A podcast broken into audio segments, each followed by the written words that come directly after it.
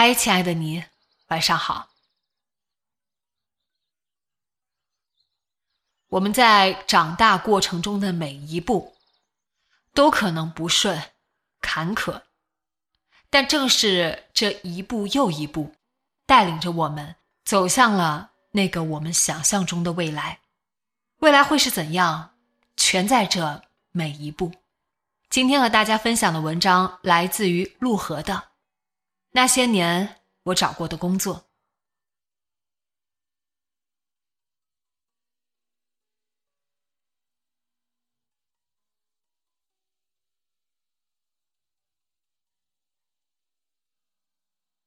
二零零六年底，读了一个学期的研究生后，我发现完全是浪费人生，于是果断退学，开始找工作。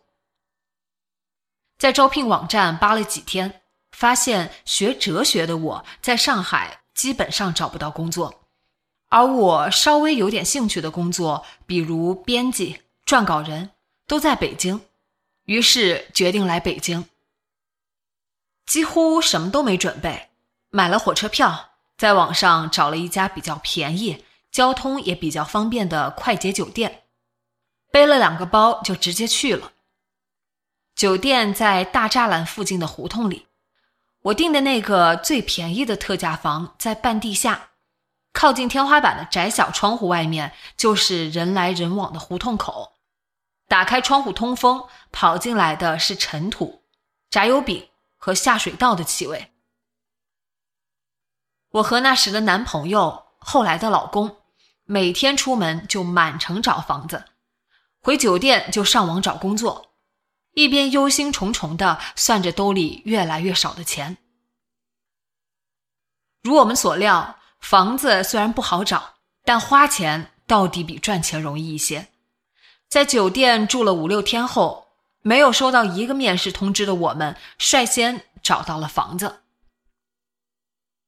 那时我们对北京完全没概念，对房子的要求只有两个：便宜且交通方便。两个自相矛盾、此消彼长的要求，近乎不可能的任务。结果是我们俩每天忙无目的的满城跑，一会儿去东四十条，一会儿去公主坟，一会儿去和平里，一会儿去朱市口，间或被中介骗得团团转。沮丧的时候，男朋友甚至考虑过租住胡同里的小平房，在大杂院的一角，水泥地、木门框，十几平的房间里徒有四壁，没有厨房，没有卫生间，月租五百元。要不是我极力反对，他几乎要当场付定金。最后还是通过水木论坛找到了一套比较满意的房子。一室一厅，在宣武门外的春树园，离我们住的酒店很近。房东是一个退休的北京大妈，嗓音脆亮，个性爽朗，平时喜欢去水木论坛看帖，听说我们俩是学哲学的，很干脆的让了价，月租一千六。现在看简直便宜的过分，但在那个北京平均工资两千五百块的年代不算便宜。之后我们开始专心找工作。那时我第一次意识到，身为女性在职业市场会面临什么样的隐形歧视。同样是五大哲学专业毕业，同样的英语水平，甚至我还比他多读了一个学期的研究生，但我找工作比他明显困难得多。男朋友花了十来天就找到了工作，因为不满意迅速离职，接着又迅速找到了新工作，在一家大型出版集团的北京公司当编辑。而我差不多花了一个半月才找到第一份工作。那一个半月里，我面试了五六家公司，都是那种草根小公司，要么开在居民楼里，要么开在写字楼的犄角旮旯里。一家看不出做什么业务的体育运动公司，藏在奥体东门外一个居民楼里，自称和奥运有什么合作，既要做户外运动、徒步、露营，要做运动产品、体育赛事。老板是个五十开外的中年男人，说看中我主要是因为我有徒步野营的经验，至于我的学历和专业，他是非常不满意的。哲学就是学马列吧，能干嘛呀？你说。他坐在杂乱闭塞的客厅里，抖着我的简历，毫不掩饰的轻蔑笑笑。说说，你还会什么？我已经想逃走，于是我也笑笑，说我会的都写在简历上了。会这点东西就能混饭吃吗？他又笑了笑，那副嫌弃的样子就像在菜市场挑猪肉。最后他瘪瘪嘴，让我写一个户外活动的策划案发给他的邮箱，他看过之后再考虑。我说好的，出门后就把写着他邮箱地址的纸条扔了。一家做外版心理书籍的公司，在朝阳门附近一座旧厂房改造而成的办公楼里，长而陡峭的铁楼梯悬于楼外，每踩一步都会咯吱响。一个貌似总编的人面试了我，说看中我本科选修了很多门心理学课程，英文的课程论文写得不错，总之把我夸了一遍后，又遗憾地告诉我，可惜他们还是需要心理学专业毕业的，毕竟做心理学书籍需要懂很多专业知识。我，那找我来面试干嘛？他又不是 H R， 不需要月底冲 K P I。 一家音乐播放器公司，在建外 S O H O 的一个采光很差的角落里，一个大开间办公室，员工寥寥无几。我有面试机会纯粹是因为我是一个资深打口青年，喜欢摇滚和朋克，曾混迹新青年论坛的摇滚版，收集了几百张打口 C D。 面试的岗位是音乐编辑，在我的美好畅想中，我应该每天带着 B N O 的耳机听各种乐队专辑，然后点评、写推荐语、编辑歌单。结果我要听的是各种流行情歌，甚至连歌都不用听，只按照歌词加标签。单恋、失恋，有点忧伤，非常痛苦。一首歌三毛钱，比五毛党还便宜两毛。我肯定拒绝了吧，带着鄙夷和轻蔑，以及资深文艺青年的清高。不，并没有。后来失业后，我还主动找过人家，兼职加了一个月的标签，靠着情歌里那些爱恨情仇赚了几百块钱。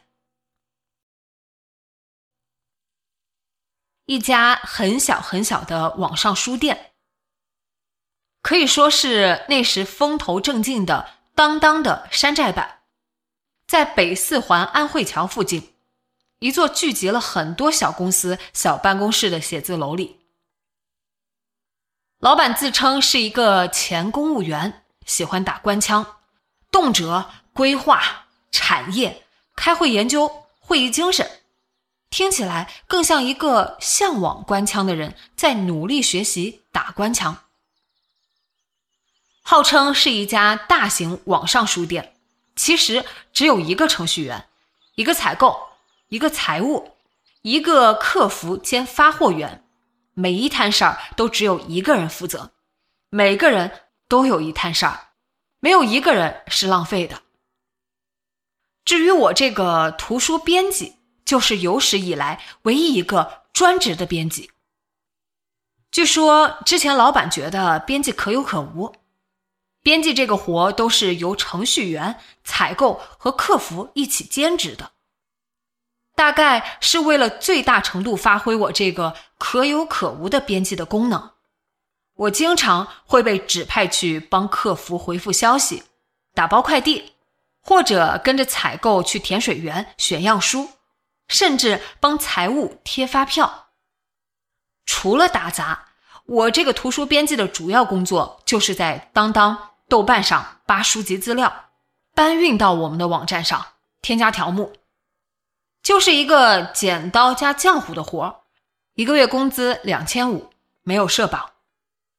为了这份无聊的工作，我每天七点从宣武门挤上二号线，在安定门换公交车，再从北辰走二十分钟到公司，全程花费一个小时，勉强坚持了两个半月。拿到第二个月工资后，我果断辞职。重新开始找工作，感觉比之前更难，因为稍有经验后，我投简历慎重了一些，面试机会也更少了。有一次甚至去一个教堂面试过神学老师，就是给尚未入教的大爷大妈们讲神学基本知识。就连这个职位，我也因为口语太差被拒了。书面英语我是 G R E 的水平，而口语我连剑桥少儿水平都达不到。中间曾遇到过一个很耐人寻味的工作，一家著名报社旗下的时政论坛编辑。去面试的时候，发现和我竞争的都是有多年采编经验的记者，只有我没有媒体工作经验。我猜我能够获得面试资格，主要是因为我大学时和几个师兄一起开办了一个哲学论坛，做了很多年总版主，有管理论坛的经验，主要是擅长怼人，外加删帖和封人的本事，如果那算本事的话。面试有好几轮，第一轮是见主编，聊一些时事话题，根据他给的命题，结合网络上各种观点写一篇评论，这个是我最擅长的，当天晚上回去写完发给他，第二天就接到复试通知。第二轮是笔试，对各种观点的评论，外加对一些广为流传的网帖的鉴别，类似管理员的角色。第三轮还是笔试，因为对某些人名和职务的完全无知，我基本上交了白卷，也意识到这份工作并不适合我。被前台带出办公室，准备离开时，又被总编叫回去。他似乎以为我是故意不写，我只能告诉他，我确实不知道。如果这份工作需要这个知识，我恐怕不能胜任。从报社大院出来，一个和我一起面试的男生追上我，问我面试的怎么样。我猜他是想通过我这个竞争者的表现来推断自己被录用的可能性。我坦白告诉他，自己肯定面试失败了。如果三面只有我和他，那他肯定能胜出。那个又黑又瘦的男生松了口气，说他当了三年记者，一直想当编辑，这回终于有机会，还安慰我说我没有工作经验，竞争不过他很正常。那是，我同意，顺便恭喜了他。那之后，我又面试了两三个不靠谱的工作。直到那年初夏才入职三里屯一家图书出版公司。老板是一个作家，也是出版界有名的老文艺青年。有名到什么程度呢？这么说吧，后来我无论去哪个出版公司或出版社求职，面试的总编都跟我说跟他很熟，很信任他培养出来的编辑。面试的时候，他没有说任何面试的套话，只是不停地从满墙的书架上拿出一本又一本书，问我看过吗？有什么看法？幸好他问的都是思想类的书，要是他当时问的是文学类，我肯定当场就挂了。后来相熟之后，我猜他是故意选了那些书，没有让我难堪。那是我第一份稳定的工作，做的差不多都是我喜欢的书，外国文学、先锋文学、哲学、思想史、艺术史之类的。在那里，我也认识了一群很亲密的朋友，都是和我一样无可救药的文艺青年，拿着三千块钱的月薪，编着自己热爱的书稿，梦想着近水楼台先得月，哪天能出版自己的书。想想这样一群人有多么可爱，顺便夸夸我自己，又有多么傻。即便大家普遍都傻，我也无疑是其中最傻的一个。反正都不是什么精明强干、有上进心的聪明人。也因此，直到十几年后的今天，他们依然是我最核心、最珍惜的一群朋友。工作都定了下来，我们存了一点点钱，又开始找房子，准备搬家。很幸运，只花了几天，就在和平西桥北边的樱花西街找到了一处近乎完美的小房子。刚装修的一居室，四壁雪白，有一个透亮的阳台，实木地板光滑锃亮。往北走两百米就是北土城公园，有一条浅浅的沟渠，岸边种着一片樱树和紫丁香。房租一千八，交完押一付三的钱，我们俩只剩下几十块钱，连搬家费都付不起。最后用信用卡取了一百块现金，雇了一辆金杯搬家。本以为至少可以安居乐业几年，一年多后，因为公司一些变故，我心灰意冷辞了职。原本想着在北京开一家店，还去那时的动物园批发市场看了一圈。最后发现那些店铺租金我完全承受不起，于是重新找工作。因为有了一年多的工作经验，也是托老板在圈子里的好名声的福，基本上我投的每份简历都得到了面试的机会。一个多月里，我几乎面遍了北京的出版公司。一家位于九仙桥某工业区的图书公司，楼下就是闪着电焊火花的工厂车间，办公室也完全是车间的模样，高高的天花板挂着绿色大网，地面用合成板材隔出大大小小的屋顶的房间。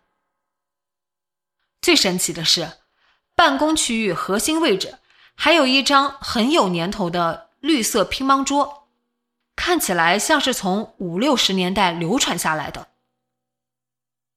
公司主要做生活类图文书，具体来说就是先根据市场确定选题，列好大纲，再从国外的图书或网站上扒图片，然后编辑在网上扒各种资料，把稿子编出来，俗称传书。因此，编辑的工作量不是按照策划编辑多少本书来计酬，而是根据编写的书稿按文档字数来计酬。简直刷新了那时单纯天真的我对出版行业的认知。勤快点，一个月四五千没问题。我们这里很多编辑一个月能拿到六七千呢。可能是我没有掩饰好自己的惊讶或失望，那个自称跟我前老板很熟的总编，语气颇有些不满。那一般呢？我问。不好意思直接说，如果懒一点的话。反正三四千没问题，他说。同时告诉我，年轻人更重要的是学习，有了更多工作经验，工资自然会涨。能涨到多少？我锲而不舍，因为已经在心里放弃了，也就没有顾忌了。有一万吗？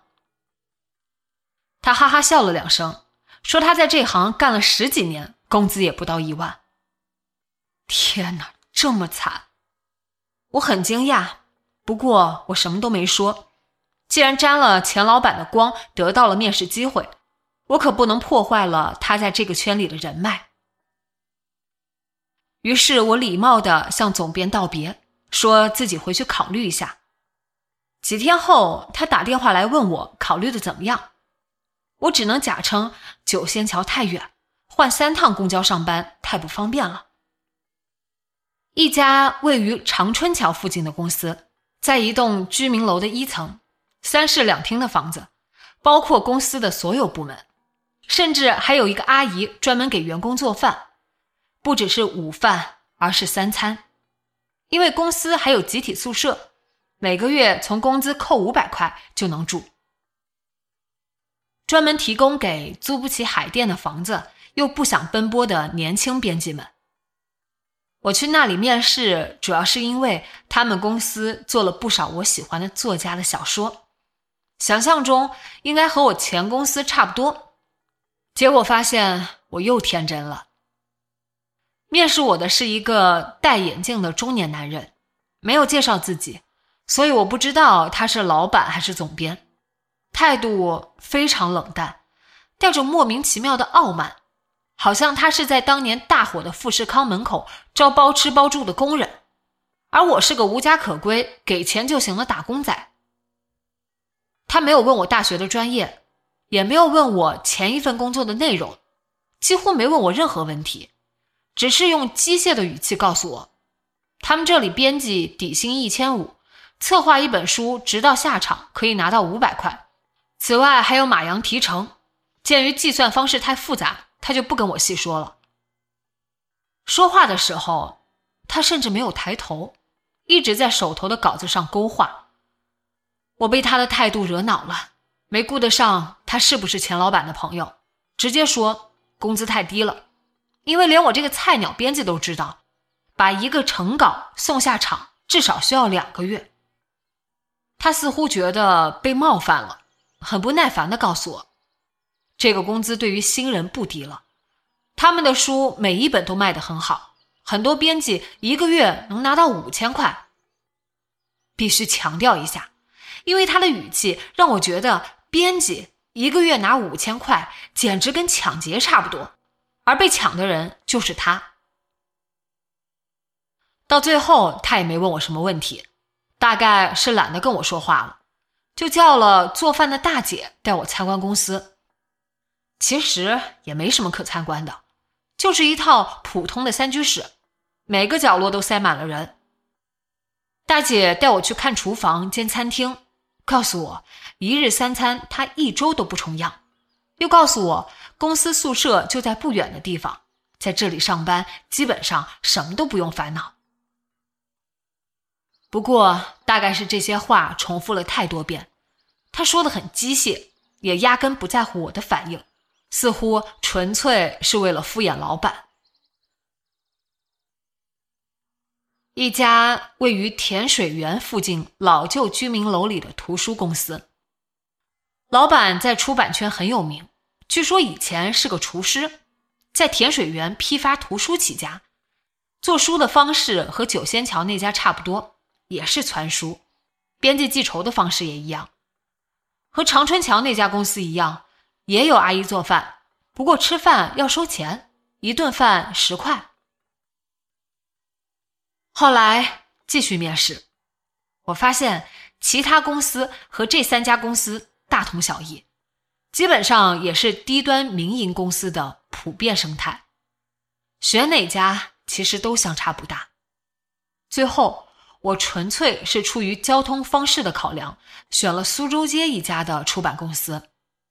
后来又去了两家更大的出版公司，虽然做的书有高低之分，但编辑的工作方式和处境也没有什么太大区别，和理想扯不上边，和尊严体面扯不上边，和所有那些我所敬重所渴望的都扯不上边，只是一份饿不死吃不饱的工作而已。